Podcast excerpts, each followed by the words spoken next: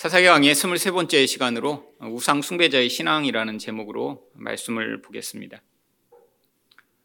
오늘 본문은 성경에서 아주 이해하기 어려운 본문 중에 하나입니다. 입다가 전쟁에서 이기게 되면 그러면 자신을 가장 먼저 영접하는 자를 하나님께 번제로 드리겠다라고 약속을 했고요. 또한 그렇게 정말 전쟁에서 이기자 자기 첫 딸이 가장 먼저 그를 환영하러 나왔을 때 결국 자기 약속한 대로 그를 하나님께 번제로 드리고 맙니다. 참 충격적인 이야기죠. 근데 왜 이런 이야기가 성경에 기록된 것일까요? 사실 이 이야기를 일반적으로 해석하려고 하면 참 이해가 되지 않습니다. 그런데 이 사건을 통해서도 하나님은 우리에게 복음이 무엇이고 구원이 무엇인가를 가르치시고자 이 사건이 기록되도록 하신 것입니다.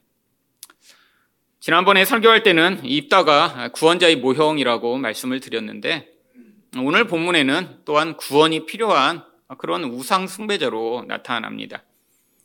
이것이 성경을 이해하기 쉽지 않게 만드는 부분이죠. 똑같은 한 사람이 어떤 때는 예수님을 보여주다가 또 다른 부분에서는 그가 바로 구원이 필요한 죄인임을 보여주다니요. 그런데 오늘 본문에는 바로 이 입다의 무엇보다 더 현저한 이런 우상 숭배적 모습에 대해서 보여주고 있습니다. 그렇다면 오늘 입다의 말씀을 통해 입다가 어떤 우상 숭배적 모습을 가지고 있고 또한 이런 우상 숭배자가 어떻게 구원받을 수 있는지에 대해 함께 살펴보고자 하는데요. 그러면 우상 숭배자는 어떤 신앙을 가지고 있나요? 첫 번째로 하나님과 거래하는 신앙입니다. 30절과 31절 말씀입니다.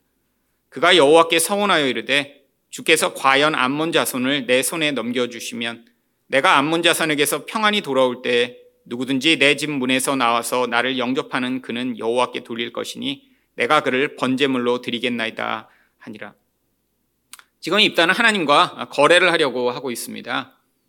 지금 입다에게 간절히 원하는 것은 무엇인가요? 바로 전쟁의 승리죠. 근데 왜 이렇게 전쟁의 승리를 간절히 원하고 있죠? 바로 이 전쟁에서 승리를 해야 그가 그 길르앗이라고 하는 사람들의 우두머리가 될 수 있기 때문입니다.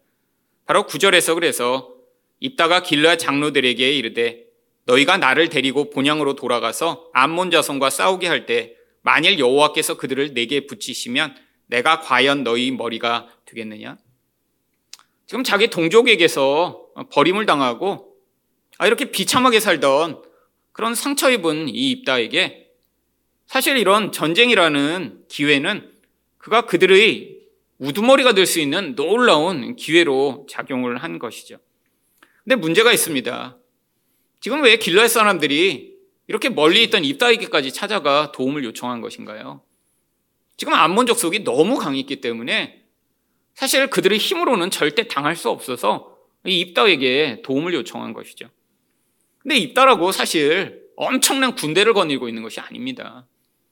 지금 성경에 의하면 아 이렇게 불황자들과 같은 사람들을 모아 자기 나름대로의 그런 군락을 이루고 거기서 살고 있는데 아, 그가 가진 그런 힘이 또 지도력이 필요했던 사람들이 와서 요청한 것이죠. 하지만 입다 자체가 지금 큰 나라의 왕이 아닙니다. 이 암몬이라고 하는 거대한 나라와 싸우기에는 부족한 상황이죠.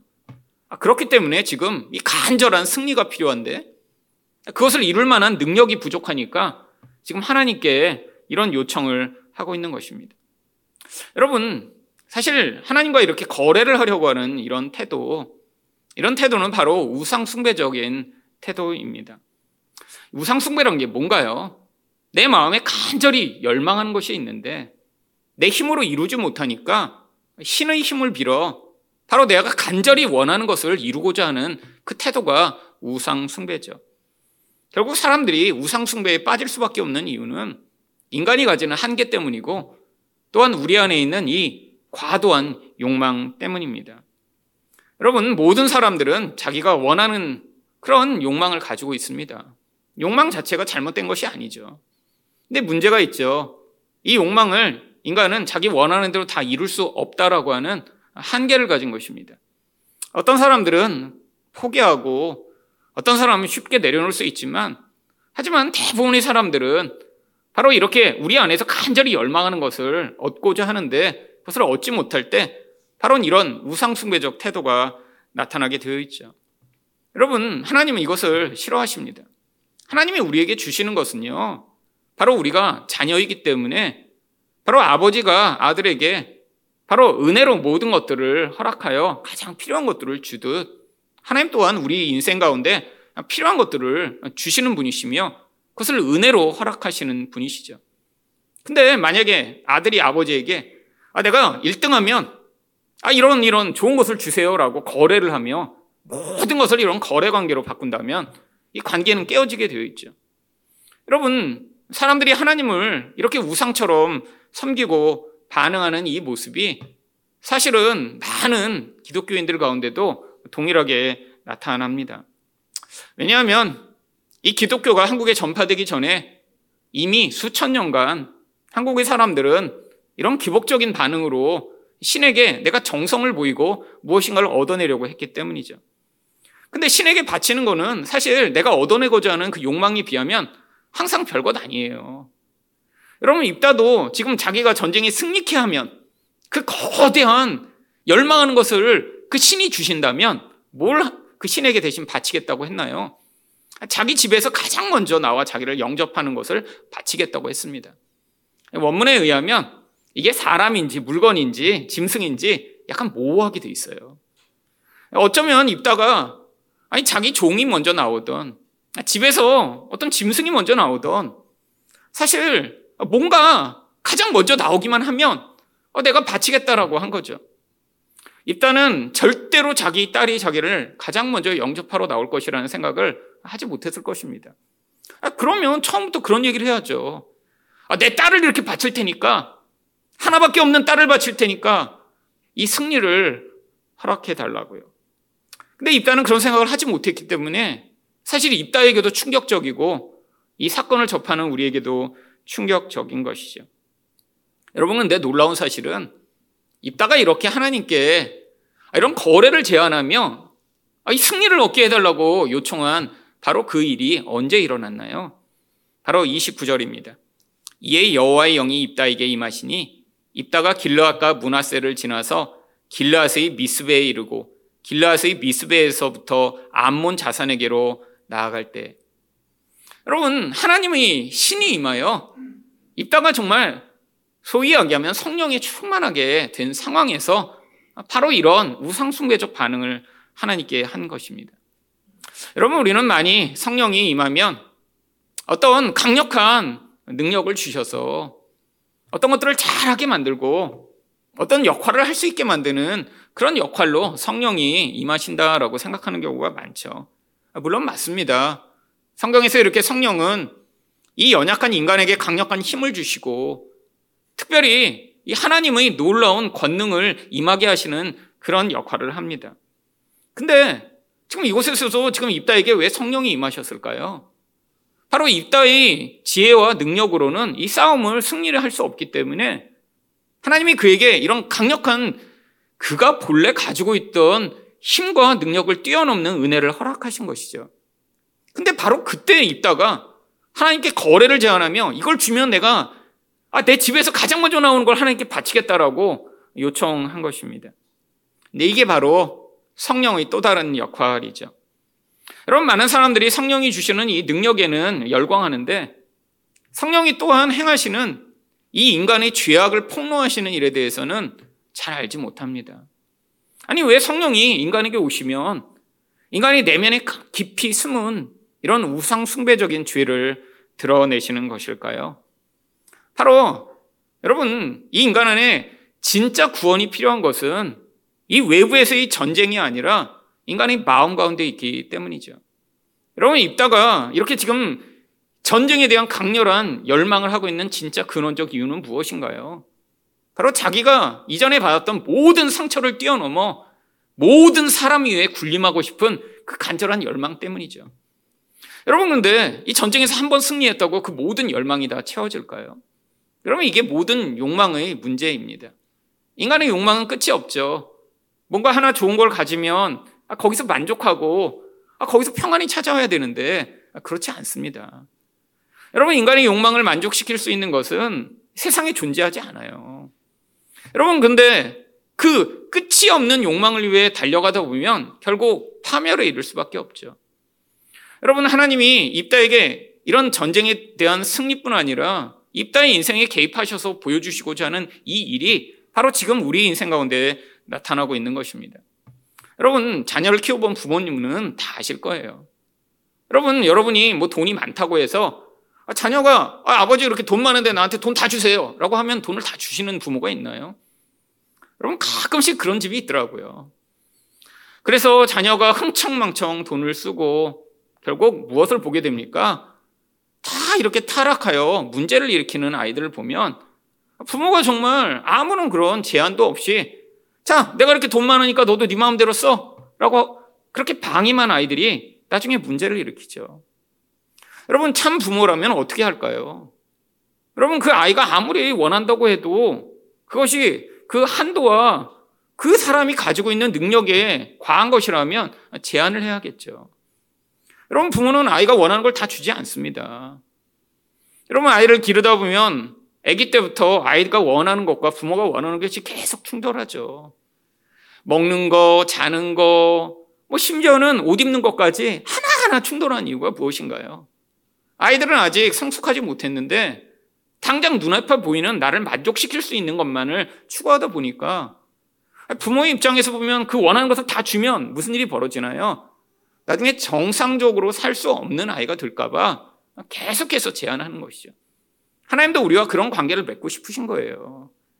여러분, 인간 안에 이 우상숭배적 욕구, 하나님이 한 번, 두 번 채워주신다고 인간이 만족하고 기쁘고 온전한 인간이 되는 것이 아니라 근원 안에서부터 인간을 끊임없이 끌어가는 그 본질이 변화되지 않은 채로는 하나님과도 온전한 관계를 맺을 수 없고 이웃과도 온전한 관계를 맺을 수 없기 때문에 성령이 오셔서 하시는 제일 중요한 일이 평소에는 잘 드러나지 않던 그런 인간의 영혼 안에 깊이 잠재되어 있는 이런 죄악된 모습들이 이런 상황을 통해 드러나게 하시는 것입니다.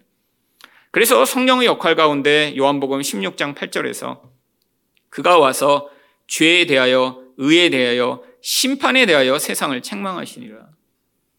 여러분 성령 충만하다는 건 그래서 한편으로는 바로 우리 안에서 내가 평소에 가지고 있지 않던 그런 어떤 능력이 나타나는 것만을 이야기하는 것이 아닙니다.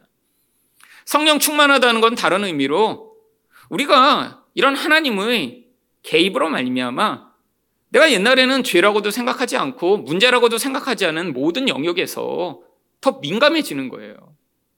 여러분 이게 바로 우리가 영적으로 성장해 나가는 모습이죠. 여러분 죄에 대해 민감하지 않다면 우리도 알지 못한 채로 우리 영혼 안에서 우리에게 영향을 미치는 이런 모든 영향력이 우리 모든 관계에 우리 모든 선택에 영향을 미치게 됩니다. 여러분 인간이 선택하는 모든 선택에는 끊임없이 욕망과 두려움이 영향을 미치죠. 내가 간절히 열망하는 것을 얻기 위해 우리는 선택하고 또 내가 두려워하는 것을 피하기 위해 선택을 하는데 문제가 이것이 바로 우리 내면에서부터 이런 정상적으로 기능하는 방식으로 움직이는 것이 아니라 인간을 사로잡고 세상의 영향력을 끊임없이 영향받게 만든 채로 우리가 끌려가다 보니까 이게 자꾸 문제가 발생하는 것이죠. 여러분, 그래서 우리 인생 가운데도 하나님이 특정한 때에 이렇게 성령을 강하게 보내셔서 우리 본질 안에서 진짜 해결되어야 될 문제들을 드러내시는 경우가 있습니다. 아, 우리는 그때가 고난이라고 생각하죠. 아, 내가 이렇게 기도 많이 하고 하나님을 의지하면 아, 정말 내가 평소에 가지고 있는 내 생각과 내 지혜와 능력보다 뛰어난 지혜와 능력을 주셔서 뭔가 문제가 있으면 잘 해결되고 뭐가 잘 되는 게 우리는 하나님의 은혜이며 성령 충만이라고 생각하지만 실제로 성도의 인생 가운데 이런 일만 있는 것이 아니라 우리 인생 가운데 정말 내가 평소에는 깨닫지도 못하던 일이 이런 문제와 상황들을 통해 드러나 아, 결국 정말 하나님의 은혜가 아니면은 우리는 끊임없이 아, 정말 죄악 가운데 죽을 수밖에 없는 자임을 깨닫게 되는 것이 바로 어쩌면 더 큰 은혜인지도 모릅니다. 두 번째로 우상 숭배자는 어떤 신앙을 가지고 있나요? 불완전한 신학의 바탕을 둔 신앙입니다. 여러분 입단은 하나님에 대해 아주 잘 알고 있었습니다. 그랬으니까 암몬이랑 협상을 할 때 하나님이 어떤 일을 하셨는지 아주 상세하게 잘 이야기를 해요. 여러분, 내 여기에 문제가 있습니다. 한편의 신학은 아주 잘 가지고 있어요. 요즘을 이야기하면 역사 신학에 대해서는 빠삭합니다. 근데 어떤 불완전한 신학이 있죠? 31절 말씀입니다. 내가 암몬 자손에게서 평안이 돌아올 때 누구든지 내 집 문에서 나와서 나를 영접하는 그는 여호와께 돌릴 것이니 내가 그를 번제물로 드리겠나이다 하니라. 여러분 어떤 잘못된 신학이 있나요? 하나님이 인간을 이렇게 번제로 드리면 아 이거 좋은 걸 주네. 그러니까 내가 승리를 줘야지라고 생각하시는 그런 하나님이라고. 인간 제사를 기뻐하시는 하나님이라고 생각하는 왜곡된 신앙을 가지고 있었죠. 여러분 성경에서 여러 곳에서 하나님은 이런 인신 제사를 너무나 싫어하신다고 이야기를 하고 계십니다. 레위기 18장 21절입니다. 너는 결단코 자녀를 몰래에게 주어 불로 통과하게 하므로 내 하나님의 이름을 욕되게 하지 말라. 나는 여호와이니라. 여러분, 이 몰렉이라는 신이 바로 당시의 바알과 아주 쌍벽을 이룰 정도로 이 팔레스타인에서 유행하던 신이었습니다. 이 몰렉은 여러 가지 다른 이름으로 불려요. 몰렉, 몰록, 그모스 다 같은 친입니다. 지역에 따라 부르는 이름이 약간씩 달랐을 뿐이죠. 근데 이 몰렉이 어떻게 생겼냐면 바로 커다란 신을 만들어 놓고 이 신이 이렇게 손을 앞으로 벌리고 있어요. 그리고 배에는 큰 구멍이 뚫려 있고요. 그 구멍 뚫린 그 자리에 장작을 피워서 불을 엄청나게 뜨겁게 태웁니다. 그리고 그 신에게 제사를 드리는 사람들이 자기 아이를 데려다가 그 신의 손바닥에 놓아 굴려서 배 안으로 떨어뜨려서 불에 태워서 죽이는 게 바로 몰렉 숭배입니다. 아니, 왜 자기 자녀를 이렇게 죽이죠? 정말 정신 나간 사람들 아닌가요? 여러분, 이 우상 숭배라는 게 그 정도로 강렬하다는 걸 보여주는 거예요. 여러분, 왜 자식을 죽이죠? 자식을 하나 바치고, 그 자식도 귀한 거예요. 근데 귀한 거라고 생각하고 하나 바치고 나면 그 신에게 더 좋은 거를 얻어낼 수 있을 것이라고 생각해서. 그래서 특별히 장자를 이 몰래 숭배하는 자들은 대표로 바쳤습니다. 왜? 당시에 장자는 가장 귀한 아이니까요. 여러분, 지금도 이 몰래 숭배가 유행했던 곳에 이 아이들 무덤이 엄청나게 많아요. 특별히 아프리카 북부, 이 몰래 숭배는 로마 시대까지도 유행했었습니다. 바로 아프리카 북부의 이 카르타고라고 하는 곳에 가면 이 아이들 관만 수만 개가 묻혀 있는 무덤이 있습니다. 여러분 사람들이 수천 년간 아이를 바치면서 그 신에게 뭐를 원한 거예요? 뭔가 내가 열망하는 거를 대신 받기를 원한 것이죠. 아니 근데 왜 입다는 이런 생각을 하게 된 것이죠? 바로 입다가 살고 있던 그 지역이 이 이스라엘에서 몰래 숭배가 가장 유행하던 지역이었기 때문이죠. 여러분 입다가 어디에 살고 있었나요? 이 가나안 땅 가운데 바로 이 요단강을 사이에 두고 이스라엘 백성들은 이 요단강 왼편에 살고 있는데 입다가 살고 있던 이 지금 길르앗이라고 하는 것은 이 요단강 오른편 바로 모압과 암몬이 있는 지역이었습니다. 근데 이스라엘에서 이 모압과 암몬이 이 몰렉 숭배에 가장 열심이었어요. 여러분 성경에도 그래서 이 암몬의 왕이 자기 아들을 이렇게 제사로 드리는 장면이 나옵니다. 열왕기하 3장 26절과 27절을 보시면 모압 왕이 전세가 극렬하여 당하기 어려움을 보고 이에 자기 왕위를 이어 왕이 될 마다들을 데려와 성 위에서 번제를 드린지라. 여러분 지금의 시각으로 보면 미친 짓이죠. 아니 자기 지금 왕세자를 성 위에서 불에 태워서 모두가 보게 죽여버린 거예요. 왜요? 지금 전쟁에 질까 봐요.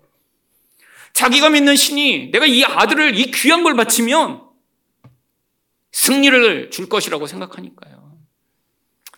여러분, 근데 이런 영향력이 그 지역에 너무 강했기 때문에 하나님을 어설프게 알았던 이 입단은 바로 사람들이 살아가는 방식에 영향을 받아 이 몰렉 숭배를 마치 자신의 신앙인 양 받아들이게 된 것이죠. 여러분, 사실 이게 짬뽕 신학입니다. 여러분, 많은 사람들을 만나보면 자기 나름대로의 자기 신학이 다 있어요. 여러분, 참 어렵죠. 사람마다 다 자기 신학들을 나름대로 다 가지고 있습니다. 아, 물론 예수님이 구원자며 우리가 죄인이라고 하는 큰 틀에서는 비슷해요. 근데 구체적으로 들어가면 어떻게 살아왔는가, 무엇을 좋아하는가, 어떤 영향력을 받았는가에 따라 다 자기 나름대로의 신학을 가지고 있습니다. 여러분, 명동에 가시면 또 그 나름대로의 강력한 신학을 가진 사람들이 거기 많이 있어요. 어떤 사람들이죠? 한 3미터쯤 되는 커다란 플랜카드를 자기 등 뒤에 메고 거기를 왔다 갔다 하면서 계속 마이크에 소리를 지르는 분들 계십니다. 666 받으면 뭐 지옥에 갑니다. 뭐 이러면서 계속 외치고 있어요. 여러분, 이분들 막 영어랑 중국어로도 해요. 요즘은 이제 거기 외국인이 많이 오니까. 그래서 막 저도 못하는 막, 뭐, 뭐 하면서 보니까 그 한국말도 해요. 다니는 한국 사람들을 위해서. 그분도 신학을 가지고 있는 거예요. 몸에다 뭔가 이렇게 코드라든지 뭐 칩을 받으면 하나님도 구원 못 하신다는 거예요. 이 신학이죠. 그분들은 그냥 666 신을 섬기는 분들이라고 불러야 돼요. 왜냐하면 666이라는 거를 몸에 받으면 하나님도 구원을 못 하시고 지옥에 간다고 믿으니까 666이 하나님보다 더 강한 거죠. 여러분, 신학입니다. 여러분, 근데 이런 신학, 여러분, 문제가 있죠. 근데 여러분, 아주 사소한 문제를 일으키는 그런 신학도 있습니다. 제가 어려서 다녔던 교회에서도 사실은 찬송가만 하나님이 기뻐하신다라고 생각하는 그런 신학이 있었어요. 늘 대학부는 어떻게 했죠? 몰래 숨어서 찬양했습니다. 찬송가 안 하고 복음성가 부르다가 걸리면 혼나니까요. 장로님들이 오셔서 불신 검문할까봐 항상 이렇게 드럼 같은 거는 빨리 숨길 수 있는 장소에 이렇게 늘 보관을 하고 아, 사람마다 교회마다 가지고 있던 신학이죠. 근데 이게 어떤 문제가 있나요? 자기가 좋아하고 자기가 영향을 받는 것을 하나님도 좋아하고 하나님도 영향을 받고 계시다라고 생각하는 데 문제가 있습니다. 여러분 왜 사람들이 그렇게 666에 열광하나요? 여러분 요한계시록은 이 세상이 곧 이렇게 멸망할 거고 마귀가 우리한테 이렇게 무슨 바코드를 줄 거니까 조심해라라고 쓴 게 아니에요. 눈에 보이는 이 세상의 나라가 번성하고 같아도 우리 하나님이 우리를 반드시 구원하실 것이며 우리 하나님은 이 세상보다 크신 분이라는 사실을 그 고통 가운데 있는 성도들에게 가르치시고자 기록한 것이죠. 여러분, 근데 두려움이 많은 사람들은 이 세상이 너무 두렵고 자기 그 두려움의 필터를 가지고 세상을 보다 보니까 잘못된 신학을 갖게 된 거죠. 아니, 왜 어떤 교회에서는 왜 찬송가만 하나님이 기뻐하신다고 생각한 것일까요? 어려서 자기가 은혜 받은 게 찬송가라 그렇죠. 여러분, 사람들은 30세 이전에 자기가 들은 또 자기가 좋다라고 하는 그 음악 외에 다른 것을 받아들일 수 있는 능력이 없습니다. 나중에 음악적 취향이 바뀌지 않아요. 여러분 지금 어떤 나이가 드셔서 음악적 취향을 가지고 계시다면 다 서른 살 이전에 형성된 거예요. 그때 메탈 음악을 들으셨으면 나이가 들어도 메탈을 듣습니다. 30세 이전에 뽕짝을 들으셨으면 나이가 들어도 뽕짝을 좋아하시죠. 근데 그게 자기 취향인데 왜 하나님도 그 취향을 강요하나요? 이게 인간의 문제죠. 여러분, 이 잘못된 신학이 어떤 때는 나라를 망하기도 합니다. 대표적인 게 바로 러시아의 멸망에 이런 잘못된 신학이 영향을 미쳤습니다. 여러분, 러시아의 마지막 황제는 니콜라이 2세라고 하는 사람입니다. 근데 아들을 낳기를 간절히 원했는데 딸만 셋을 낳고요. 아, 그리고 겨우 아들을 낳았습니다. 바로 알렉세이라고 하는 황태자를 낳았죠. 처음엔 너무 기뻐했어요. 근데 문제가 생겼습니다. 이 알렉세이가 혈우병에 걸렸다는 사실을 알게 된 거예요. 여러분 혈우병이 무서운 게 이 몸 내부에서 피가 나기 시작하면 멈추지 않아요. 뭐 겉으로도 피가 나면 문제겠지만 툭 하다 이렇게 부딪혔어요. 그래서 안에서 혈관이 터지면 이게 멈추지 않으니까 온몸이 다 멍이 들고요. 그리고 이 점막이 약한 대로 피가 이제 쏟아져 나오기 시작합니다. 이 알렉세이가 혈우병으로 피가 멈추지 않는 거예요. 근데 이 아이가 혈우병에 걸렸다는 사실이 외부로 알려지면 이게 지금 왕위 계승에 큰 문제가 생기잖아요. 그래서 이걸 비밀로 하기 시작했습니다. 그러니까 더 어려운 거예요. 근데 자꾸 넘어지고 부딪히고 피가 나는데 한 번은 이 알렉세이가 어렸을 때 이게 너무너무 피가 오랫동안 멈추지 않아서 그래서 이제 아이가 거의 죽음의 문 앞에까지 가기 시작했습니다. 그래서 임종 미사까지 드렸어요. 그건 러시아 종교회니까요. 근데 그때 어떤 사람이 이 황제 부부에게 이 라스푸틴이라고 하는 신비한 능력을 가진 수도승이 있다는 사실을 이야기했습니다. 당시에 라스푸틴은 원래 농부였는데 이제 그 사람이 어떤 수도사가 되겠다고 들어갔다가 거기서 그런 능력을 받았다고 막 바로 이곳에 와서 선전하다가 많은 귀부인들이 이 라스푸틴의 영향력을 받고 있었거든요. 그래서 이 라스푸틴을 데리고 온 거예요. 이제 임종을 앞두고 있으니까 뭐라도 붙잡아야죠. 라스푸틴이 오자마자 아, 자기가 기도를 하면 치유할 수 있다라고 먼저 얘기를 했고요. 그리고 한 가지를 지시했습니다. 이제까지 모든 하던 이 의학적 수단을 다 멈추라고요.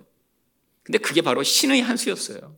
왜냐하면 당시에 벌써 아스피린이 개발이 돼서 아이가 너무 고통하니까 계속 아스피린을 고용량으로 먹였던 거예요. 여러분, 근데 아스피린의 특징이 뭔가요? 피를 멈추지 않게 하는 특징이 있습니다. 그러니까 이 혈유병인데 아스피린을 먹으니까 이 피가 계속 멈추지 않아서 아이가 거의 죽음 앞에까지 갔는데 이 아스피린이 어떻게 우연히 그렇게 된 거죠. 자기 신비한 능력을 드러내보고자. 근데 아스피린 먹지 말라고 하면서 이 아이가 그 다음날부터 호전되기 시작해서 나은 거예요. 여러분, 이래서 이 황제 부부가 이 라스푸틴을 절대적으로 의존하기 시작했습니다. 여러분, 근데 특별히 이 황후가 이 라스푸틴에 대한 의존이 너무너무 커졌어요. 이 라스푸틴은 이걸 이용하기로 한 거예요. 그래서 당신의 죄악 때문에 이 아이가 혈육병에 걸려 고통한다라고 하나님이 말씀하셨다라고 이야기를 하기 시작했죠. 그러면 이 아이가 어떻게 살 수 있나요? 너희 죄를 씻고 내 말대로 해서 그 죄를 씻어야지만 된다라고 했고 그때서부터 이 황후를 조종해 러시아의 이 모든 정치 결정에 영향을 미치기 시작했습니다.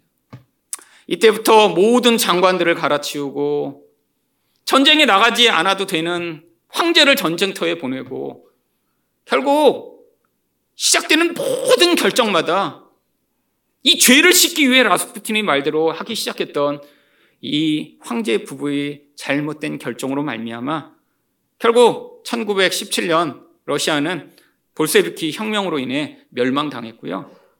그리고 바로 그 17년 가을 가택 연금대에 있던 이 황제와 가족들은 이 혁명군에 의해 모두 총살돼 죽어버리고 말았죠. 여러분, 아니 이 황태자 부부가 제대로 된 신학을 가지고 있었더라고요. 그러면 아마 러시아가 더 오래 유지됐을 것이라고 생각하는 사람들이 많습니다. 라스푼틴만 없었더라면 그 나쁜 모든 최악의 결정들을 피했을 수 있었을 텐데. 이 잘못된 신비한 능력을 가졌다라고 하는 이 괴승으로 말미암아 거대한 러시아 제국이 멸망하게 되는 결론에까지 이르렀죠. 여러분, 이 신학이 이렇게 중요합니다. 하나님에 대해 잘못 알고 아니 내가 이전에 영향을 받았던 그 영향력을 가지고 아, 우리 신도 이럴 거야 라고 착각하는 그것으로 말미암아 여러분 그게 심지어는 개인과 사회까지 영향을 미칠 수 있죠. 여러분 아 이렇게 입다가 잘못된 신앙을 가지고 있었는데도 하나님은 이미 입다를 통해 이스라엘을 구원하기로 계획하셨어요. 하나님 자기 뜻대로 움직이시며 일하시는 분이십니다. 그래서 32절과 33절에서 무슨 일이 벌어지나요? 이에 입다가 암몬 자손에게 이르러 그들과 싸우더니 여호와께서 그들을 그 손에 붙이심에 아로엘에서부터 민닛에 이르기까지 20 성읍을 치고 또 아벨 그라밈까지 크게 도륙하니 이에 암몬 자손이 이스라엘 자손 앞에 항복하였더라. 여러분 번제로 드렸더니 승리한 건가요? 아닙니다. 하나님이 승리케 하셨다라고 성경이 기록하고 있고요. 아, 그것을 위해 성령을 주셨죠. 여러분은 내 성경에 의하면 이런 우상 숭배하며 하나님과 거래하고 자기 자식까지 불에 태워 자기가 원하는 것을 얻어내려고 하는 이 우상 숭배자는 원래 어떻게 되어야 하냐요? 여러분 죽어야 마땅합니다. 그게 원래 구약의 율법이에요. 레위기 20장 5절을 보시면 내가 그 사람과 그의 권속에게 진노하여 그와 그를 본받아 몰렉을 음란하게 섬기는 모든 사람을 그들의 백성 중에서 끊으리라. 여러분 이게 하나님의 준엄한 율법이에요. 여러분 하나님이 우상처럼 되었다는 것 자체가 문제고 심지어는 이렇게 자기 원하는 걸 위해 자기 가족을 파괴하면서까지 자기 열망을 이루고자 하는 이 무서운 죄악이 문제인 것이죠. 아니, 우리가 볼 때 그러면 이런 입다와 같은 사람은 구원받지 못하고 나쁜 놈이라고 성경이 이야기해야 되잖아요. 여러분 근데 여기 반전이 있습니다. 히브리서 11장 32절을 보시면요. 입다가 믿음의 사람으로 이름이 올라가 있어요. 내가 무슨 말을 더하리요? 기도온, 바락, 삼손, 입다 다윗 및 사무엘과 선지자들의 일을 말하려면 내게 시간이 부족하리로다. 아니 다윗과 같은 반열, 기도원과 같은 반열. 여러분, 아니 이런 입다가 이런 우생 숭배자가 이런 믿음의 사람으로 기록되어 있죠. 여러분 왜일까요? 입다가 뭐가 잘해서가 아닙니다. 하나님이 죽어 마땅한 입다를 대신하여 다른 재물을 받으셨기 때문이죠. 바로 어떤 일이 일어난지 34절은 이렇게 이야기합니다. 입다가 미스바에 있는 자기 집에 이를 때 보라 그의 딸이 소고를 잡고 춤추며 나와서 영접하니 이는 그의 무남 동료라. 여러분 하필이면 하나밖에 없는 그 딸이 이 아빠가 승리했다는 이야기를 듣고 너무 기뻐서 가장 먼저 뛰어나온 것입니다. 입다는 절대로 생각 못했겠죠. 뭐 집에서 일하는 하인이나 자기 동네 사람 중에 한 명이 나오면 기꺼이 번제로 드리려고 했는데 자기 하나밖에 없는 딸이 나와버린 거예요. 여러분, 근데 이것을 왜 기록하고 있나요? 이 무남 동료라고 하는 단어가 헬러어로 모노게네스라고 하는 단어를 번역합니다.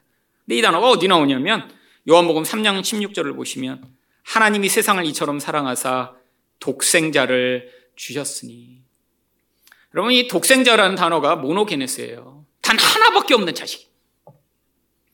여러분 단 하나밖에 없는 자가 죽어 죽어 마땅한 우상 숭배자를 대신하여 죽어야 바로 구원받을 수 있음을 구약에서부터 우리에게 그림으로 보여주시고자 한 것이죠. 그럼 바로 이 무남 동료 외동딸이 바로 이 아빠의 하나님과의 약속에 순종합니다. 36절입니다. 딸이 그에게 이르되 나의 아버지여 아버지께서 여호와를 향하여 입을 여셨으니 아버지의 입에서 낸 말씀대로 내게 행하소서. 이는 여호와께서 아버지를 위하여 아버지의 대적 암몬 자손에게 원수를 갚으셨음이니이다 하니라. 하필이면 하나밖에 없는 딸이 또 너무 순종적이에요. 여러분, 이거 이 딸이 지금 반항할 만은 하지도 않나요? 어, 아빠 지금 정신이 있어요? 말도 안 되는 일을 해. 그러면 도망가도 될 법한 상황 아닌가요? 그럼 아빠는 뭐 쫓아가서 잡아서 죽일까요? 여러분, 지금 근데 이 딸이 자기가 죽겠대요. 순종하겠대요. 여러분, 예수님의 순종을 보여주고자 바로 이런 일이 기록된 것이죠. 이사야 53장 7절을 보시면 그가 곤욕을 당하여 괴로울 때에도 그 입을 열지 아니하였으며 마치 도수장으로 끌려가는 어린 양과 털 깎는 자 앞에서 잠잠한 양같이 그의 입을 열지 아니하였도다. 여러분 앞으로 예수 그리스도가 오셔서 이렇게 순종하며 그의 죽음을 받아들여 십자가로 가실 것을 미리 보여주고 있는 것입니다. 결국 37절과 38절에서 아버지에게 한 가지를 요청하고 두 달간 애곡하는 시간을 갖습니다. 또 그의 아버지에게 이르되 이 일만 내게 허락하사 나를 두 달만 버려두소서.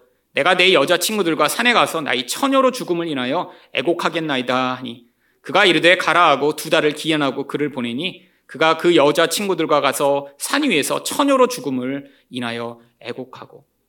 아니 처녀로 죽는 게 뭐가 이렇게 중요하다고? 아니 처녀로 죽는 게 이렇게 슬프다고 처녀로 죽는 것 때문에 두 달을 운다라고 하는 것일까요?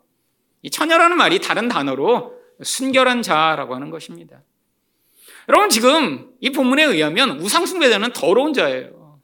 여러분 뭐가 더러운가요? 인간에게 가장 더러운 거는 자기 욕망을 위해 남을 파괴시키는 이 무서운 그 욕망이 더러운 것이죠. 우상숭배자는 다 더럽습니다. 여러분 우리가 세상에 살며 와, 저 더러운 인간 다 어떤 특징이 있나요? 자기를 위해 남을 죽이고 파괴하고 남의 것을 뺏었고 남을 짓밟는 인간들이 우리가 볼 때 더러운 인간들이죠. 자기 욕망이 너무 강해. 나밖에 알지 못하는 인생들. 여러분, 이런 인생 바로 죽어 마땅해야 할 인생인데 그 죽어 마땅해야 할 더러운 입다를 대신하여 순결한 자가 죽임을 당함을 보여주고자 성경이 계속해서 이 여인을 처녀라고 이야기를 합니다. 그리고 결국 두 달 후에 39절과 40절에서 이 입다의 딸이 죽임을 당합니다.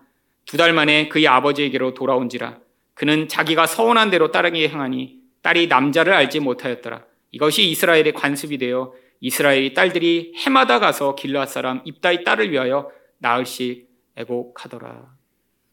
여러분 오늘 본문의 주인공은 그러니까 입다가 아니라 사실 이 처녀 딸입니다. 여러분 우리 인생의 주인공도 우리가 아니에요.